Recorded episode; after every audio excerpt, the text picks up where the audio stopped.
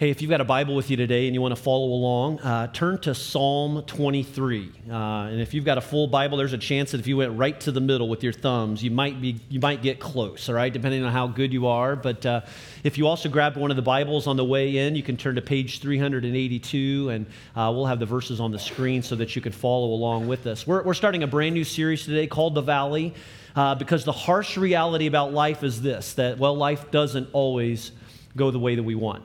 Uh, it doesn't always go the way that we hope for. And it doesn't matter who you are. Uh, it doesn't matter whether you call yourself a Christian or not, if you're around church much or not. I mean, the, the, the truth is this that we've all struggled. Uh, we've all gone through some difficult times and seasons of life that really, when you think about it, have often felt like a dark, uh, desolate sort of valley. And it's in the valley uh, that we experience all sorts of different things. We experience things like grief.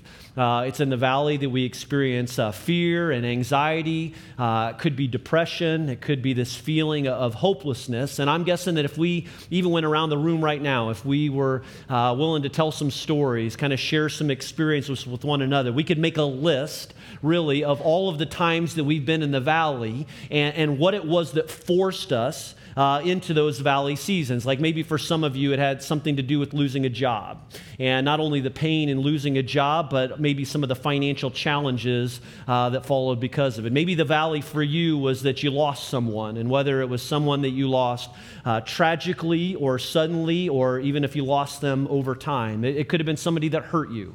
And whether that's in the recent past or maybe that's in the long time ago past, it Maybe for some, it started the day when you realized that there was an addiction uh, present in your home.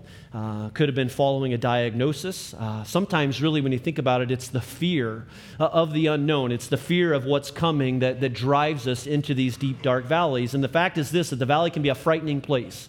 It can be a very lonely place. And it's in the valley that we experience things like fear, uh, we experience abandonment. Uh, it's in the valley that we, we struggle with things like disappointment and, and uncertainty. And sometimes it's a real crisis of faith. And, you know, if you grew up around church, if you call yourself a Christian, again, you go through some of these dark and, and difficult times, and it's in those valleys that we, we struggle with our faith. We ask questions if God is real, is He good, and is this even worth it? But uh, as we begin this new series today, we want, we want to acknowledge right from the start, we want to acknowledge that these difficult circumstances and, and seasons that we go through, that they are, well, they're just, they're hard, right? They're really hard. They're, they're difficult to go through. And unfortunately, we, we all go through them. And, and for some of you today, again, if you're honest, well, you'd say, you know what, I'm going through the valley right now. Or I, I really feel like I'm on, on the verge of one. Thank, thankfully, here's the good news for us and we've got time to figure this out together. And this is what I'm praying that the Lord might do in your life over, over the next weeks. Here, here's the goal for each of us that no matter who you are, our goal in this series is this it's to discover an eternal hope that we have that there's a hope, there's a person for each of us, that, that we're never, the hope is this, that we're never going to go through the valleys and seasons of life uh, alone. And so we want to ask the Lord to just kind of open our mind to that, to open up our hearts to that, and really see what it is that we have in Him. And to better understand that, we're going to be studying through a chapter in the Old Testament that not only addresses the valleys of life, but also remind, offers a reminder of this hope that we have in Jesus and how Jesus is more than capable of leading us through whatever dark valley we may face. Let's, let's pray together uh, as we get started. Father in heaven, we just want to thank you right from the top here, Lord, that you know every person here today. You know every life, you know every story, you know our circumstances, you know those things that get us excited, you know those things that, that have hurt us, that have disappointed us. You know the great questions that we're asking right now, those prayers that we're praying. And if we're honest, Lord, for some it's a real struggle right now. Uh, and the, the valley is a difficult place. And it's, again, it's a place of things like anxiety and, and depression and, and fear and uncertainty. And Lord, we, we need to be reminded today. There are some here that need to be reminded in a really powerful way that they are not alone and that you're not done and that you're still working and that you love us and you care for us and you have promised to provide for all of our needs. And so we offer our lives to you today. We offer this time, Lord. I pray that you'd speak through me and speak through your word, that you'd speak to each of us in a really powerful way. In fact, Lord, I'm just praying that over this next month, that you would do something really special in our lives and in our thoughts of you and the hope that we have in you. And it's in Jesus' name we pray. Amen. All right, so six weeks, six weeks in Psalm 23. And uh, man, you don't have to go to church to know that Psalm 23 is probably one of the most well known, most loved chapters, really, when you think about it in all of the Bible. Psalm 23 was written by a guy by the name of David, all right? And we don't know at what point in his life David wrote these words. There's a really good chance that he wrote them later in life, but looking back kind of on his life and how the Lord had been working in him. And just in case you're not familiar with who David is, David was one of Israel's greatest kings, and many of the details of his life are recorded in a collection of books contained in what we call the Old Testament. But for our purposes today, it's certainly worth noting that David, before David ever became a mighty king, before he ever became a great king, he got his start, all right, as a lowly, overlooked shepherd who was tasked with watching over a flock in the Judean wilderness. All right, and so with that in mind, let's read together some of David's most famous words. Again, these come right out of Psalm 23. They're six verses. They're here on the screen. Let's, let's read them together out loud, if you'll read with me. The Lord is my shepherd, I lack nothing. He makes me lie down in green pastures. He leads me beside quiet waters. He refreshes my soul. He guides me along the right paths for his name's sake. Even though I walk through the darkest valley, I will fear no evil, for you are with me. Your rod and your staff, they comfort me. You prepare a table before me in the presence of my enemies. You anoint my head with oil, my cup overflows. Surely your goodness and love will follow me all the days of my life, and I will dwell in the house of the Lord forever. Remember, David was a shepherd first. All right, and because he was a shepherd first, he understands the role and what it's like. But there's another fascinating theme, too, that's also found in the Old Testament, and it has to do with shepherding, and it's simply this that the God of Israel, all right, is also described in many places as being the shepherd for his people of Israel. Look at how the prophet Isaiah describes God as the shepherd for Israel in Isaiah chapter 40, verse 11. He says this that he, that God, tends his flock like a shepherd. He gathers the lambs in his arms and carries them close to his heart. Now, with these words and thoughts in mind, go back one more time to David's opening words again, Psalm 23, the first half of verse 1. David begins by saying, The Lord is my shepherd. Now, we get the sense right away that the overall theme of this psalm is God's loving and watchful care over his people as a whole. But there's something here that you might not realize, and that, that the English word for Lord, right, and it's likely all caps if you're following along in your own Bible, all right, L O R D, in all caps, that is used here. It comes from the Hebrew word, it means the Hebrew word Yahweh. And the Hebrew word Yahweh was a very holy name. It was a name that, that many didn't speak because it was way too holy to speak, but it was also at the very same time just this very personal name for God that is used in the Old Testament. Now, here's why that's important. All right, here's why I share this. David is saying this. He's basically saying that the unchanging, uh, great, uh, magnificent, omnipotent, omniscient, you know, ever present God, this everlasting God who created everything, that created the, the heavens and the earth, the same God who led his people out of Israel, who were, had been, in, or excuse me, his people of Israel out of slavery in Egypt and into the promised land. This is the same God, the one who cares for and shepherds his people which in and of itself should blow our minds really when you think about it. That he can be so great he can be so awesome and so magnificent and at the same time care for his people. But it gets better than that all right? Because one small word really in fact one pronoun one small detail magnifies this even more. And honestly when you think about it could be the real difference maker it could be the real difference maker for you today, the way you see God, the way you see time, your time, even in the valley right now. And it's this again, look at Psalm 23 1 again. David says this The Lord is what? My shepherd. In a very personal way, again, David says, not that the Lord is our shepherd, which he is, but David says, no, the Lord is my shepherd. And I just want you to see how personal this is for David.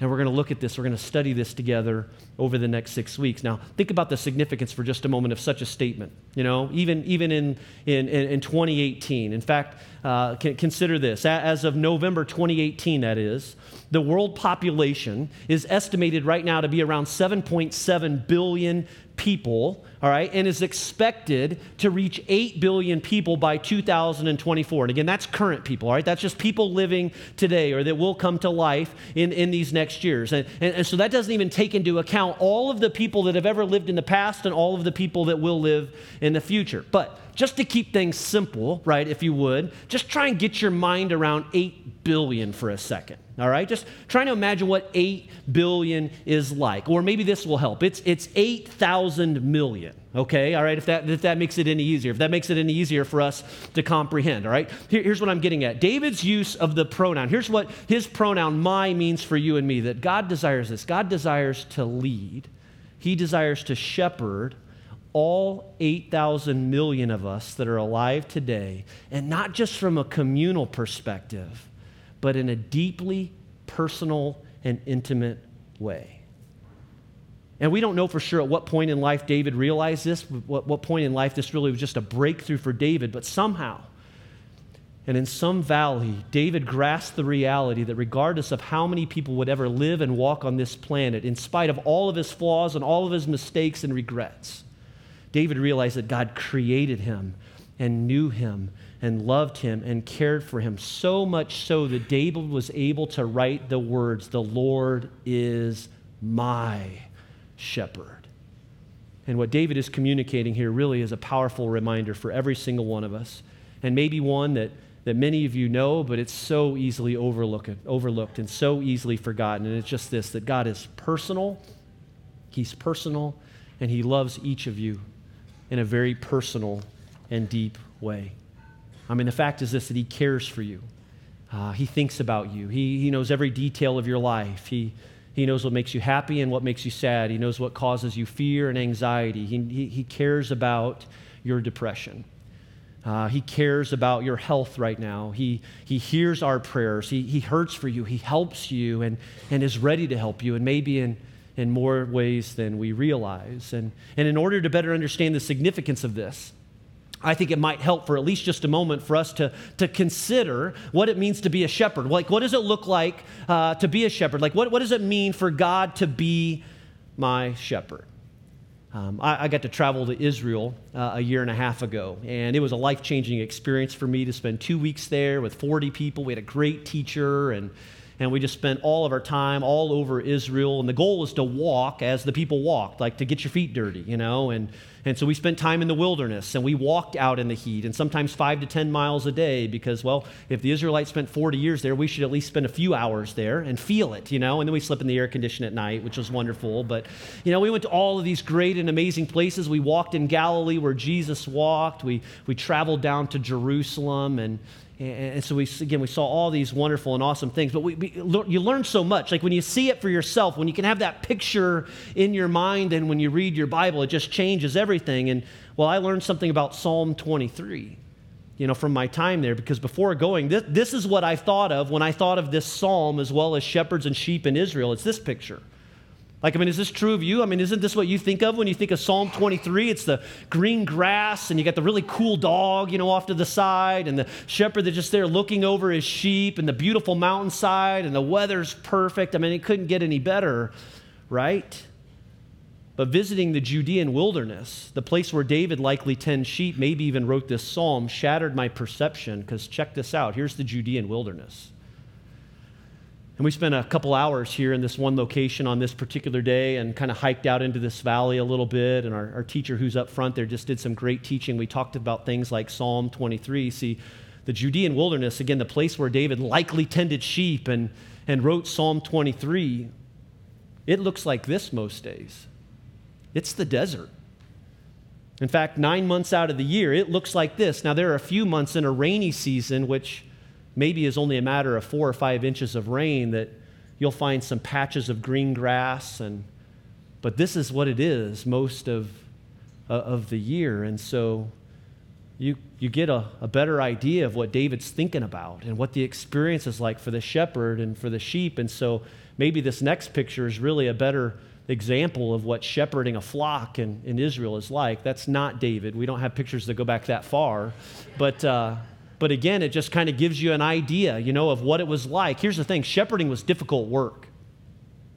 Uh, it was a master, uh, masterful sort of work. It took many years of practice and, and experience to, to learn to shepherd well. A, a, good shepherd had to be incredibly familiar with the land and with all of its potential dangers, dangers like all of the cliffs and valleys. There, there are plenty of them in the Judean wilderness, and a, a good shepherd knew how to navigate these cliffs and valleys and to navigate his flocks. And so it's not for the inexperienced because it's easy to get lost there. Uh, another danger was water and the lack of water. And so a good shepherd knows where the water is and how to get his, his flock there. A good shepherd is always watching the weather too. And so whether it's the extreme heat by day or the cool temps at night, uh, he had to be ready for surprise storms, all right, and for the floods, because it might not be raining where you are, but if you're in the valley, if it's raining at another place, if it's raining upstream, well, well, flash floods are one of the great killers of people in the wilderness even today. In addition, a good shepherd had to be ready to defend his sheep against predators. Uh, lions and bears were prevalent in biblical times. Uh, even today, things like wildcats and wolves and snakes and venomous, uh, venomous insects pose threats to sheep. Uh, even in the Judean wilderness, there are poisonous plants there too that the shepherd has to navigate, guard his sheep from turning to. And so, when you think about it, a good shepherd was expected to play the role of biologist, botanist, meteorologist, and zoologist. Like they had to know all of these things. They had to be ready and prepared for any and all surprises. And more than anything, a good shepherd had to know his sheep well. Uh, he had to be familiar with each of them because he, he had to know their tendencies and the characteristics. They're all different. And he, so he knew what frightened them, he knew what led them away. And not only does a good shepherd know his sheep well, but because of the time that they spent together, the sheep know their shepherd and they recognize his voice and it's comforting to them. But, but here's the thing if, if the Lord is my shepherd, as David writes, all right, well, then isn't the other side of that true, and that means that you and I, we're a lot like sheep. We've got a lot in common with sheep. In fact, in his book, A, Shepherd Looks at Psalm 23, uh, Phillip Keller describes sheep as being the most helpless creatures in all of the animal kingdom. He explains how they have limited intelligence, that they are, uh, he says, pitifully uncreative when it comes to looking for food, and they're, they're creatures of habit, meaning they'll follow the same paths into desolate places where there's no food, and they'll do this over and over again. He goes on to say that sheep are known for being timid and stubborn, can be frightened by the most ridiculous things, and to top it off, they're completely defenseless. Like they have no defense system on their own. They, have got no way to defend themselves. There's nothing scary about them. They're just really like pillows with legs, really. I mean, that's, that's, what, that's what they are. And, and, and it's humorous, you know, when you think about it, but it's sad at the same time because, well, if we're honest, we have more in common with sheep than we realized. Like, think about how often you might find yourself in a in a circumstance, and whether difficult or easy, complicated, or you can't see your way through. Have you ever been in a place like that? You just you can't make a decision. We become so indecisive, or we live in despair over our inability to escape bad habits, poor choices, and destructive relationships. Where think about how often we're unwilling to hear helpful advice and and even when we do, we find ourselves drifting to places we shouldn't go. I mean, we like sheep are we're stubborn. We like like sheep are easily frightened. We again we can't make decisions on our own. And worse yet, like well, maybe some of you would be willing to admit today that you feel totally defenseless right now about something that's going on in your life, and you have no idea what to do next or what to do about it. We have more in common with sheep than we know, and David realized that. And that's why we need a good shepherd. Like we need someone, you and I, we need someone who can lead us to refreshing streams of water and protect us from the dangers of, of things that we can't see coming. Like we need a shepherd who is familiar with life's terrain, and most importantly, someone who is more than able to lead us through the valley. And a good shepherd is someone who, who cares for us, and because we know that care, well, we can't help but put our trust in him and put our faith in him, even when it's difficult. And that's what God was for David. And why David could say, The Lord is my shepherd. Because again, for David, his confidence was in God. And he trusted God for his needs and his protection. And when David went through frightening valleys and was overwhelmed by, by just even the thoughts of like what could be, he found hope in a God who was close. He found hope in a God who deeply cared for him. And again, what David discovered in his life, it's true for you and me too.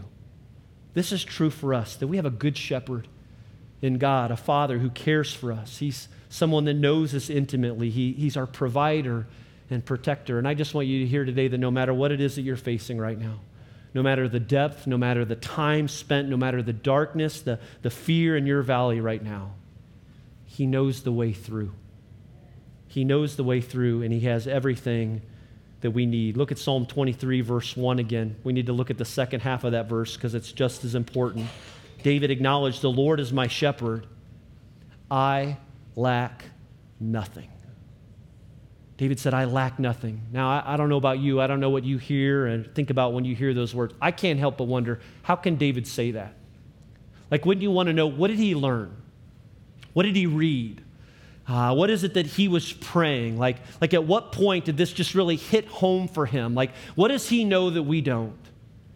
That's what we're going to discover together uh, over these next six weeks as we work through Psalm 23, verse by verse. And uh, I, I hope you'll make it a point to be here with us uh, as we learn about a God who knows how to lead us. We learn about a God who knows how to provide for us. Like He's the one that has promised to provide for us along the way and to protect us from those things that we can't see. And He doesn't, we, well, we got to get this. He doesn't promise to protect us from the valley. Because here's the thing sometimes the shepherd has to lead us into the valley because he knows that the valley contains everything that we need, and there are things that we're going to learn in the valley that we would never learn from above. And that's a difficult reality to grasp. I can't say that I necessarily love that, but it's what's true for us. It's what David discovered, and it's what you and I need to realize as well because he's good, he's always good, and there is no greater shepherd. And you know what? It's interesting to note that Jesus had a thing or two to say about shepherding. And one of the instances that the gospel writer John records about Jesus' life is a conversation that Jesus had with some religious leaders who like to use their authority as a way to manipulate people that they were supposed to be shepherding, people that they were supposed to be encouraging along the way, which, as you can imagine, kept people then from fully knowing and experiencing God in good and healthy ways. Well, while they were talking one day, again, Jesus and these religious leaders, and what it looked like, talking about what it looks like to lead people, well, Jesus turned the conversation to shepherding of all things and said things like in John chapter 10, uh, a good shepherd calls his sheep by name. Uh, Jesus said, uh, a good shepherd is someone who goes ahead of his sheep, and, and his sheep follow him because they hear his voice. But then Jesus dropped a bombshell, really. All right, and you can find these words in John chapter 10. We'll have them here on the screen, but John chapter 10, verse 11. Here's what Jesus said in the midst of this conversation. He said this He said, I am the good shepherd. Now, I had to believe that this probably ruffled some feathers because these religious leaders were more than aware of the Psalms. They were more than aware of Psalm 23 and David talking about the Lord as a good shepherd, talking about Yahweh himself. And now here comes Jesus saying, Guess what? I'm the good shepherd, right? And in light of our time in Psalm 23, again, I think Jesus' claim is pretty bold, especially when you consider that David was talking about God. And then look at the second half of what Jesus said there in verse 11. He said, Not only am I the good shepherd, but then looking down the road to what was coming, which they didn't realize, Jesus said, The good shepherd lays down his life for his sheep. And again, it's a bold claim, but Jesus backs it up by saying that a good shepherd does what? He is willing to give his life for his sheep. And if you're familiar at all with Jesus' story, that's exactly what he's done. That he loved you so much, he loves us so much, that he willingly set aside the comforts of heaven so that he could come down and live his life on earth as a man, meaning that he experienced many of the same hardships and difficulties and challenges in life that we face. He went through these dark valley seasons of life. But here's the difference here's the difference between Jesus and us. He never rebelled against God, he didn't turn his back on God. Unlike us, he never sinned. And he died. He went on to die to give his life in our place on the cross. And after three days, he rose from the dead to prove that he is God in the flesh, the good shepherd who cares for his sheep, and the one who has come and given his life so that we can have eternal life. And here at Genesis, we want you to know that we believe that Jesus is the good shepherd that David was trusting and writing about some 3,000 years ago.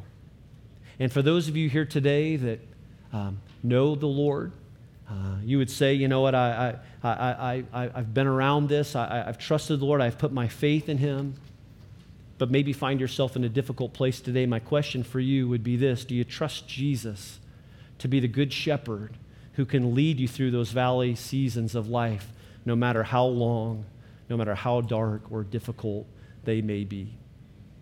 And I think if we're honest, we all know this that when you're walking through the valley of darkness in life, it feels a lot like there, well, there are things that you need. I mean, we all have these needs and wants. These, these things like we, we desire safety, we, we desire these feelings of, of security and protection and peace. And all those things are valid, right? And all those things are legit. But I think the point that David is making here is that even those, those seasons are sure to come, and they're guaranteed to be frightening. David says this He says, If the Lord is your shepherd, you won't lack anything because the shepherd, the good shepherd, has everything you need. As we wrap up today, we'll share with you a story. Ken Bailey uh, still tells a story that dates back to the 1930s, actually, when riots in Palestine uh, led British forces who had a physical presence in the land at the time to round up and sequester flocks of sheep that belonged to residents uh, near the village of, of Haifa. And uh, as Bailey records, hundreds, if not thousands, of sheep were taken from the residents and were all gathered up into one place. And, and the British forces, they announced this. They, they said that, that the shepherds were allowed to come and to retrieve their sheep uh, with, with two things in mind. Number one, there was a price. You were going to pay a, a price to get your sheep back, but the other was sort of comical, at least to them, and that is that you, you could come and collect your sheep if there was any way you could pick them out amongst the masses of sheep. Well, there was an orphan boy whose six or eight sheep were all that the boy had in the world. And somehow he obtained the money to redeem his sheep. And he went to this big enclosure. He paid the price to the soldiers, all right, paid the price for the ransom, only to have the supervising officer sort of ridicule him of, well, good luck now in finding your six to eight sheep. The little boy thought differently of it he stood at the age of, or at the, uh, the side of uh, the edge of the, of the flock because um, a good shepherd has a distinct call. And I'm not going to try and demonstrate that for you, but, but a good shepherd has spent so much time hollering and calling and talking to his sheep by name and even with a whistle that they know his voice. In fact, as Bailey writes, the boy made his call and wouldn't you know it, one by one, all eight sheep made their way through the masses until they had finally gathered around their shepherd. And so, is it any wonder that Jesus wrote in John chapter 10, starting in verse 3 The gatekeeper opens the gate for him, and the sheep listen to his voice. He calls his own sheep out by name and leads them out. And when he has brought out all his own, he goes on ahead of them, and his sheep follow him because they know his voice. Do you trust Jesus as your shepherd? Do you know his voice? And are you ready to follow him? I just want you to know today that it doesn't matter what you've done, how deeply it hurts, how many times you've walked away or given up on God. He knows you. He knows what's going on. He knows what you've been through. And He can lead you through the valley if you'll trust Him, if you'll put your faith in Him. Maybe trust Him once again, even starting today. Let's pray.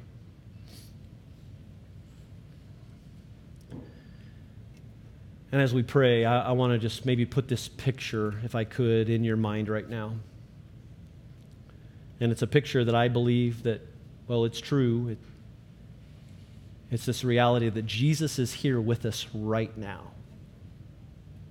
He's here, and He knows, and He, and he loves you, and He loves me, and He loves each of us. But here, here's the picture, and, and maybe what you might hear in your own heart even today. I, I want you to imagine Him calling out to you by name calling you to come back, calling you to follow. It's a call that can instill confidence. It's a, a call that is given in love and tenderness. With really this question, it's this question for you and I that we've got to respond to, and that is Am I ready to follow? Will I follow? Will I, will I trust him? Will I trust him once again? Will I give him a shot? You know, will I maybe even say, okay, you know what? You got six weeks. I'm listening. He cares about you. And he knows, he knows what you've been through. He knows what you're going through right now.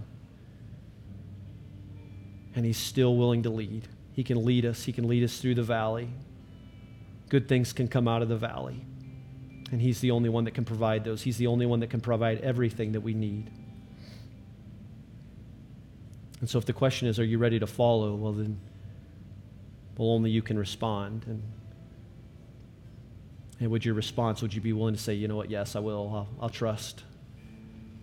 I will. I'll follow. I'm going to trust you, Lord. I'm putting my faith in you this morning, Jesus. Father in heaven, we thank you for your love. We thank you for your patience.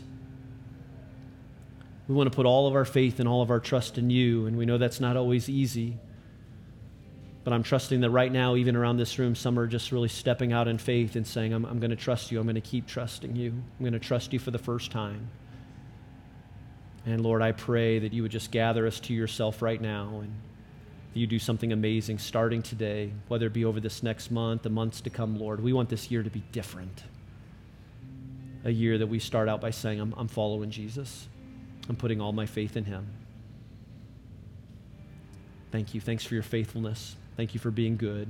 It's in Jesus' name we pray. Amen.